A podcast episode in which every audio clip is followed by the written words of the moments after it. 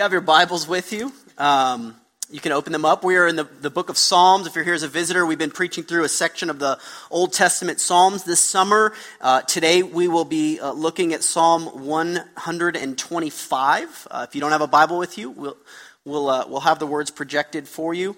Um, we've just been walking through these songs together this summer. Um, I don't know about you, I've enjoyed it. Um, I also picked the Psalms um, because uh, I will be out of the, the pulpit here preaching, you know, who knows when that starts, but I've got a few weeks scheduled of preachers. But uh, Rick, those of you know that Rick Smith, um, he goes to second service usually. He's my on-call guy. Uh, so if you know he's ready for the Saturday night phone call, uh, baby's here, you're up in the morning kind of thing. So uh, if he comes to mind, give give him a prayer. He he does have a sermon prepared to preach, but uh, he's he's my on-call guy. Um, but this morning we're we're on uh, Psalm 125. So let's go ahead and read read the psalm together, and then we'll walk through it a song of ascents. Those who trust in the Lord are like Mount Zion, which cannot be moved, but abides forever. As the mountains surround Jerusalem, so the Lord surrounds his people from this time forth and forevermore. For the scepter of wickedness shall not rest on the land allotted to the righteous lest the righteous stretch out their hands to do wrong. Do good, O Lord, to those who are good, and to those who are upright in their hearts. But those who turn aside to their crooked ways, the Lord will lead away with evildoers. Peace be upon Israel. Let's pray. Lord, we, we, uh, we long to hear from you this morning, and so we turn to the only source of help that we have your scriptures. We pray now that you would make them clear to us, that you would give us eyes to see and hearts to believe them, and that you uh, would make your Son, Jesus, uh, very clear to us from this passage. We pray these things in his name. Amen. I'm not sure if you saw this, um, I think it was a couple years back. Um, uh, tightrope walking Nick Wallenda. I think they I think they broadcasted his big walk um, across Niagara Falls um, on on TV.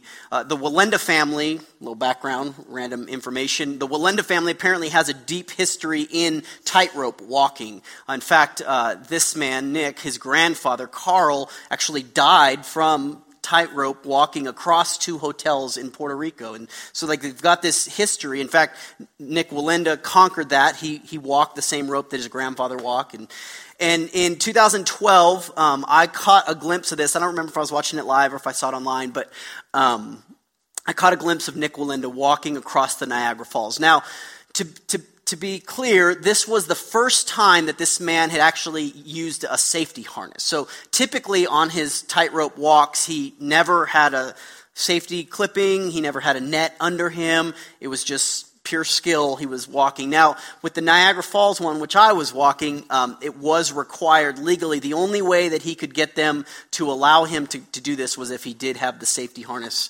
on in case something happened to him. But as I was watching him, um, and this, this skill, clearly it's a skill, walking across this tightrope, I was deathly afraid for him. Like, I mean, even with the safety harness, things can go wrong. I mean, he's walking across a rope across the Niagara Falls. Like, wow. And so, like, this fear welled up in me, like, wow, a lot is really riding on this. And, and then I began to think about, man, this guy's done a ton of these types of things with no safety in place at all and it, it just it really it really just welled up this fear in me like wow that's not very secure. It's, a, it's, a, risky lifestyle this guy has chosen to take upon himself. Um, and you know faith in christianity it, it, feels like that sometimes at least to me it does. It feels it can feel like you're walking a tightrope like like you want to you know you want to stay on the, the, the straight and narrow and you want to kind of do the right things and be a good christian and, and it can feel like we're walking this tightrope and it feels perhaps sometimes like we're doing it without any safety precautions at all like, really, the thing that's going to catch us at the end of the day really is, is our performance. It's really how well we do. It's really how, how skilled we are in the craft of faith.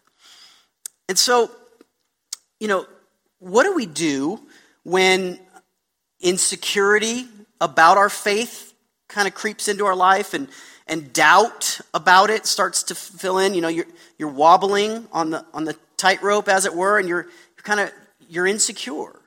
You're doubting. You're questioning. You're not really sure about much.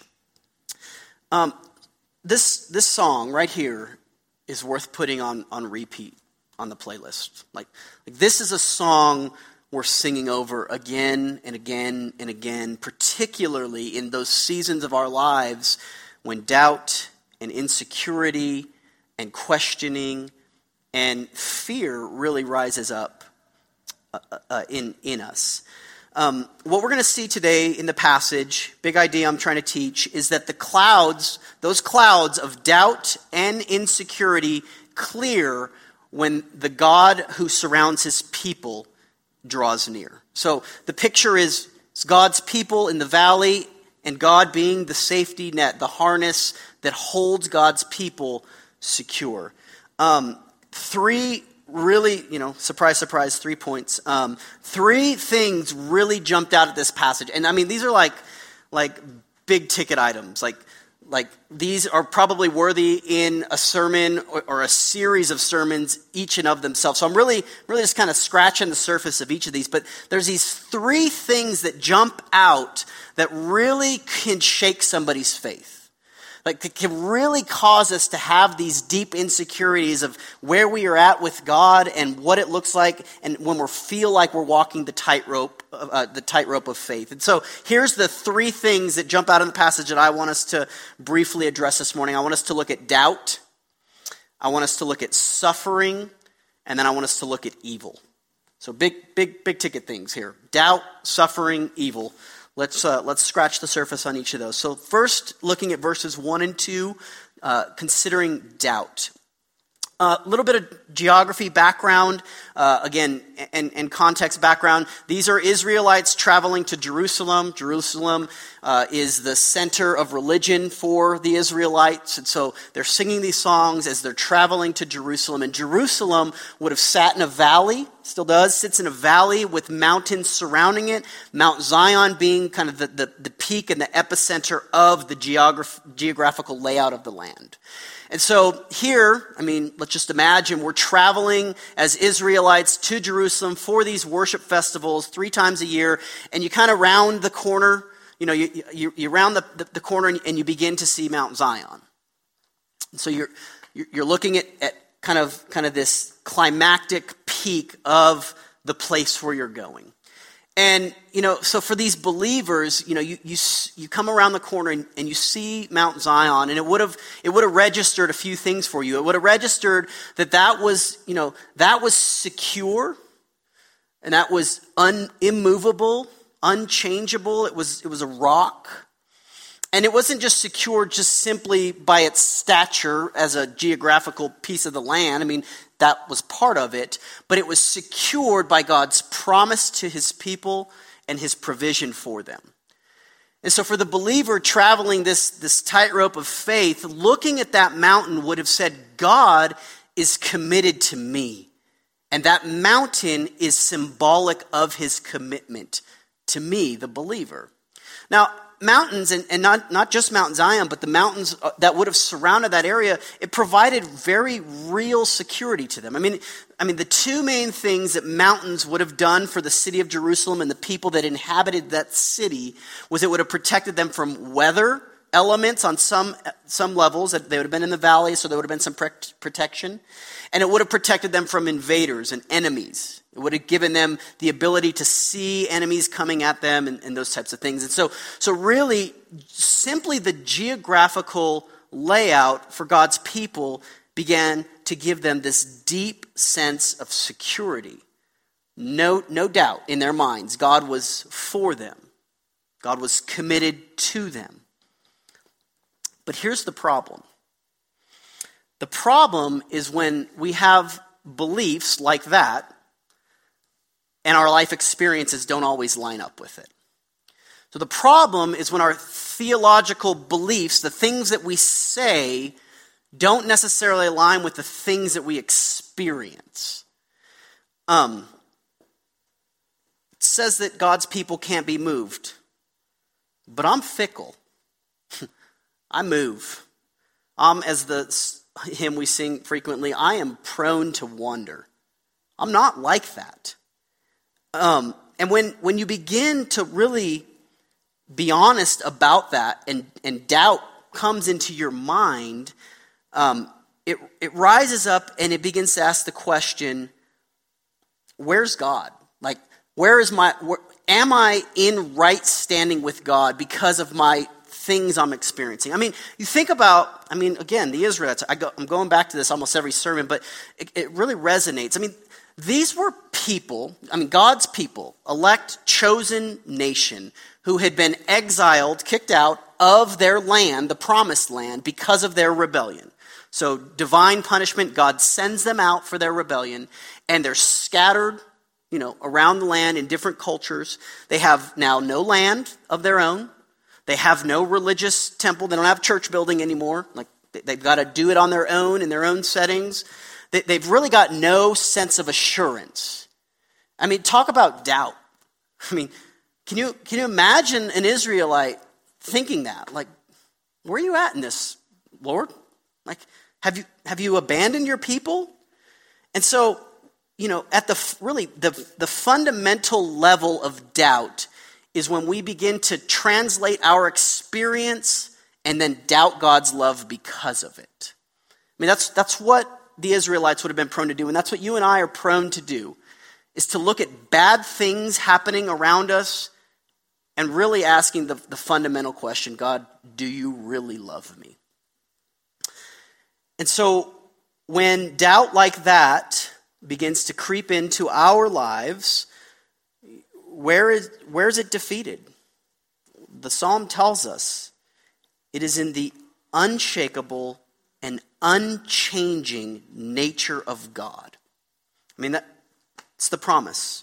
Those who trust in the Lord are like, metaphorically speaking, Mount Zion.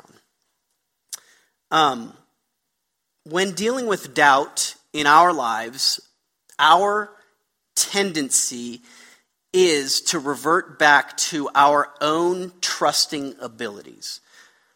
In other words, we think that it is the strength or the resiliency or the, the ability of us to believe more that actually will rescue us from our doubt. Like, believe more. Just believe more, Adam. But the reality is, it's not the strength of our faith that, that saves us. It's really, it's the object of that faith. And so, just a simple illustration. If you're sliding down a mountain, let, us I mean, can even imagine uh, an Israelite traveling. If you're sliding down a mountain and you're, you're coming down a cliff and you've got one last thing to grab onto and you grab a branch that's hanging off of the side of the mountain and it's the only thing that can rescue you. Our inclination is to think it's the, the strength of our grip, right? Our resiliency to believe I'm going to be all right. I'm going to hold on. But it's really deceptive because it's not actually the strength. Yes, your grip is important. You have to hold on. But it's actually the strength of the object that you're holding on to that gives you the sense of security. If that root uproots and goes down, you go down with it. And Psalm 125 begins to show us the object of our faith is unshakable, unchangeable, immovable. And that's when doubt begins to be defeated. Another thing we see is suffering. Verse 3. Suffering depicted in the scepter. Now, a scepter was just a symbol of rule and oppression. And so, when an enemy would conquer a land, uh, symbolically, the scepter would be over the land and the people declaring, I have ownership of this land and of this people.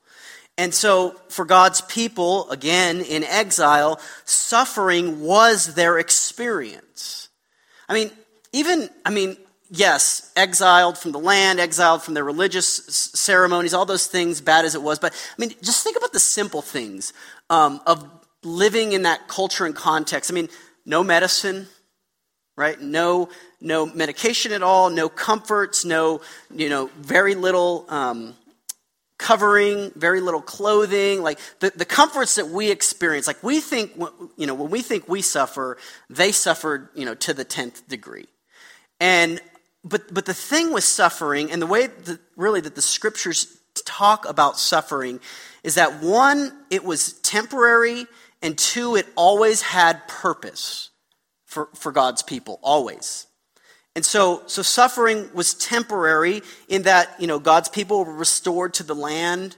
Um, you know, temporary meaning not, not always, you know, a time stamp. doesn't mean that you won't suffer your entirety of your life. We're going to we're going to kind of tease out what suffering looks like, but, but really it had a temporary nature to it, at least earthly speaking, but that it was always filled with purpose.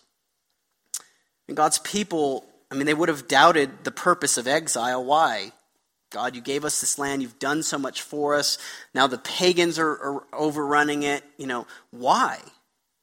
And here, the, you know, that's, that's the big question with suffering is, is we must not only believe that God has purpose in it, but we also want to see the purpose, and God doesn't always give that to us. He tells us it's purposeful, but He doesn't always show us its purpose, which is difficult for us to deal with. Um, you've heard you've heard this saying. I'm, I'm certain of it. Um, that God doesn't give His people more than they can handle. You ever heard that? Um, it's kind of loosely, very loosely based on a couple passages in the Bible. Um, the sentiment behind it's good, um, but, but the question does God give his people more than they can handle? The answer to that is actually yes. He absolutely gives his people more than they can handle, but he never gives them more than his powerful grace can handle. And that's, that's the difference with suffering. That suffering always leads to salvation. I, in fact, I came across this video. A couple of you posted it on social media of Jim Carrey. Uh, Jim Carrey, the famous actor, you know, Ace Ventura, and, and so on. He, he works with this ministry called Homeboy Industries, and this, this ministry, uh, it's, it's working with incarcerated and paroled people and giving them value and worth and work and those kinds of things. And, and I don't really know what the setting was, but Jim Carrey was speaking to, it looked like a, a large room full of either currently or formerly incarcerated people. And he, um, you know, here's this affluent, you know, rich, famous, you know, guy talking about suffering and he's talking to this room full of people who have experienced a ton of suffering. And he, he, says this, he says the statement I believe that suffering leads to salvation. And, and he even connected it to Christ in the gospel, which, which we'll get there in a minute. But, but he, he just began to show in his own life, and it was very personal to him. He wasn't just there, you know, doing a you know PR thing. He wasn't just. I mean, he was. I think he's involved with this ministry, if I'm not mistaken. But he was there to resonate with the suffering of other people, and saying that he believed that suffering leads to salvation. And so, you know, the suffering we experience, and, and if you're not experienced suffering, you know, praise the Lord. You know that that's good. We don't ask for suffering. Uh, but if you're a believer, you better prepare for it. Um, it's coming. And so, this, this for you right now, as we kind of tease out what suffering looks like, could be very applicable right now. Like, I, I want you to hear some of that. Um, but, it, but if you're not suffering right now, file this away because this is important. Um, you know, physical suffering and the pain of broken bodies and sickness and death um, that seems to be no purpose. It makes little to no sense to us. Um, emotional suffering, mentally, uh, relational suffering, you know, familial stuff, like financial hardships and brokenness, you know, your inability to find work when you desire to work, all these maybe seemingly mild forms of suffering in, in the grand scheme of the world are that They're suffering that ought to lead us to long for salvation and redemption from those forms. Let me just close this point. Matthew Henry, famous commentator, commenting on this psalm, put it better than I could. So let me just read this quick little quote. He says that God considers the frame of his people and will proportion their trials to their strength by the care of his providence, as well as their strength to their trials by the power of his grace. Oppression makes a wise man mad, especially if it continues long. Therefore, for the elect's sake, the days will be shortened, that whatever becomes of their lot in this world, they may not lose their lot among the chosen. All suffering leads to salvation. Uh, but the last thing that the psalm shows us is that, that evil also prompts up in our lives. Evil, looking at verses 4 and 5. Um, sorry. Um, uh, a couple weeks back, we went hiking. Uh, I mentioned it. I told you I was going to slow drip these illustrations in for you, and so here's a, here's another dose of it. Um, d- end of day one, we're hiking. It's probably the hard, most difficult part of the hike, uh, the switchbacks, the back and forth at the end of the day. And uh, it, it, this is late afternoon, and a storm is coming at us. And so you see, you know, at the top of this, you see just dark, ominous clouds that are they're headed towards us. And um, at this point, I'm at the front of the pack, which has not happened. The guys, the rest of us are behind a little bit. And I'm just going to be honest. I just, I was like, I got to get to camp. I got to go. So there was no like, no, no, no men left behind. It was like, we got to get to the top of this hill. We got to beat this storm. We got to set up camp. And, um, and so I'm going up and rain starts coming and then hail starts coming, and then thunder starts coming, and then I'm thinking lightning is right behind it. And so, you know, I go into prayer mode like crazy. Like, I'm like, all right, it's time to pray. It's time to get serious about this hike. I'm, I'm up here at, at a high altitude where lightning could be potentially falling down on me. And I began to pray, and, you know, prayer always starts off so ambitious. You know, I'm like, praying about God's, you know, um, like his glory and the creation and how he controls storms. But as the, the storm got more serious, my prayers got a lot worse. In fact, by the end of my, you know, praying time on this peak, I was just giving God good reasons to keep me alive. I mean, honestly, I was just like, God, I got a baby coming. Um, the church, you know, got some church work to, I mean, I was really just listing off, God, you should, you should keep me alive just a little longer, please. And it just, it really got weak. Um, and, you know, I was reading these last verses, and, and really this turns into a prayer. Uh, if you caught it when I read it, I mean, it transitions into, from kind of this, dec- these declaration, declaratory uh, phrases into more of a prayer in verses four and five. And I began to think, like, is this a prayer of God, do good things for good people and do bad things to bad people? Because, like, on initial surface reading, that's kind of what I came up with. And that's kind of how my prayer felt like on that hike was like, God, I'm good. Please, um, please, God, save me. And um, really, what's happening is there's, there's this two part prayer uh, that the psalmist gives us, showing that the external faith that we display, the things that we do to show our faith, has to be an inward reality for us to have assurance. In other words, you know, the, you know, the epidemic, the, the, the ever, prob- ever occurring problem with God's people has always been it's about external only like do the right things, say the right things, act the right way, you know, do what God requires of me and it'll be okay, void of the internal reality of our faith. And so, verse 4 shows us that the upright in heart, the, the quote unquote good people, are those who would trust in the Lord and not in themselves. We're going we're to come back to this, but, but trusting in what the Lord has done for them and not in and of themselves and what they're doing for the Lord. Verse 5 shows that the crooked in heart, the wicked, the evil, are those who would say that they trust the Lord, but in fact they don't. So they would profess a belief that has all kinds of external signs of it, but there is no inward reality of it. in their heart. We call that hypocrisy. Hypocrisy is the seed of having false assurance. Hypocrisy is the evil that Jesus most frequently confronted. You remember um, in the Sermon on the Mount, so this is best sermon ever preached, Jesus preaching to the crowd in Matthew chapter 7, and he says this. He says, um, i am going to paraphrase it because I don't think I put it up there. Um, he says, Listen, not everybody who comes up to me and says, Lord, Lord, look at all of these things that we've done for you.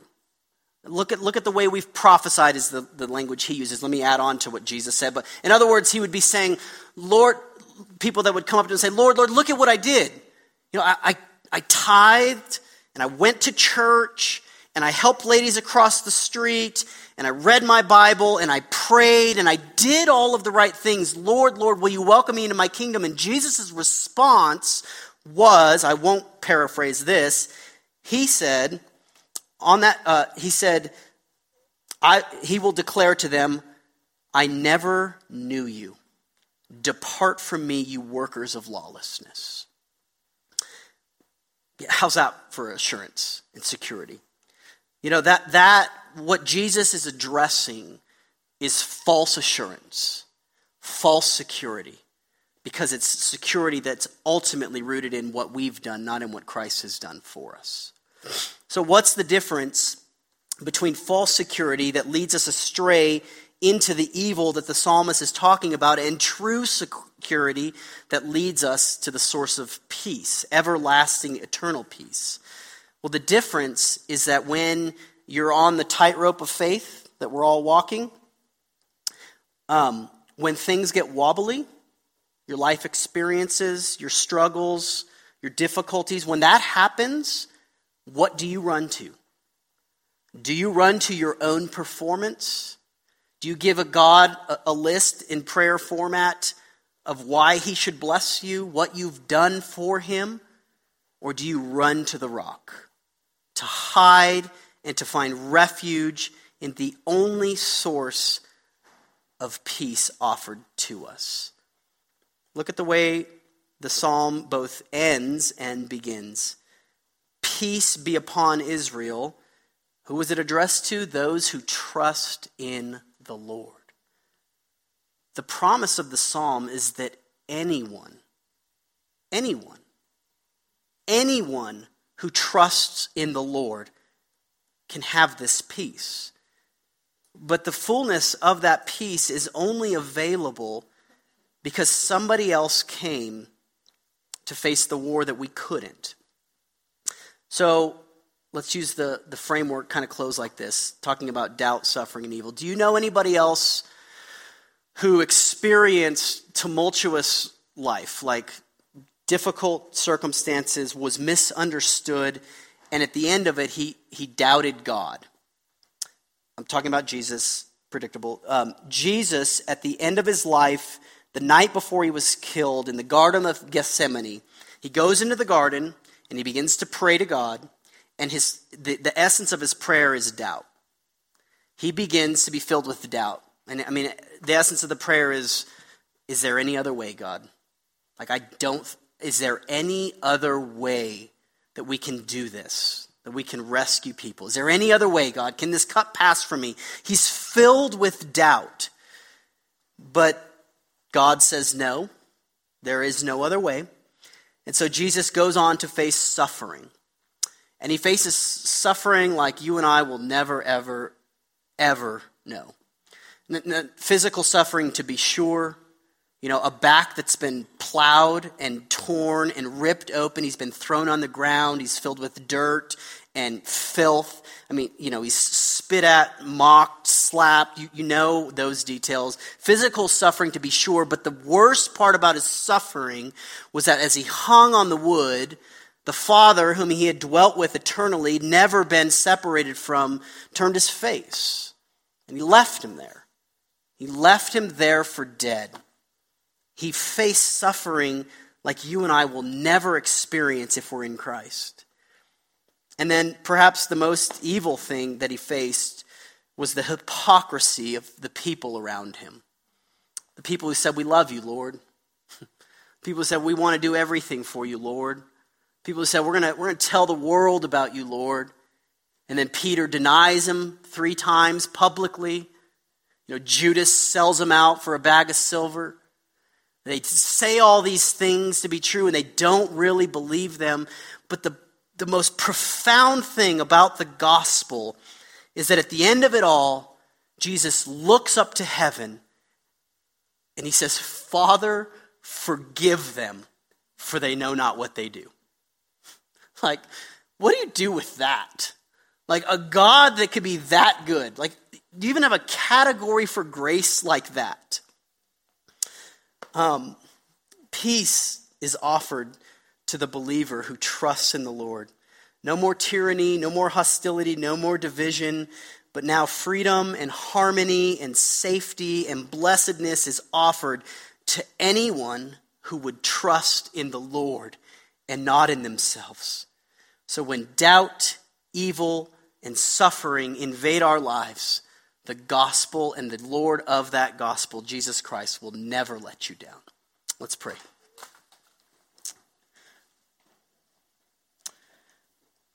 Father, we thank you um, for writing these songs for us. Songs that um, they really intersect with our life and with our faith and with our experience with you and the doubts that we that we inevitably face and that well up within us. And Lord, we pray that you would root us and anchor us in the gospel, that Christ would be the centerpiece, the cornerstone, the very rock on which we build all of our understanding about you. That, Lord, when, when the floods and the storms and the winds and everything in our life uh, threaten to undo us, Lord, the gospel never will. So, Lord, help us to believe and help us in our unbelief. We pray these things in Jesus' name.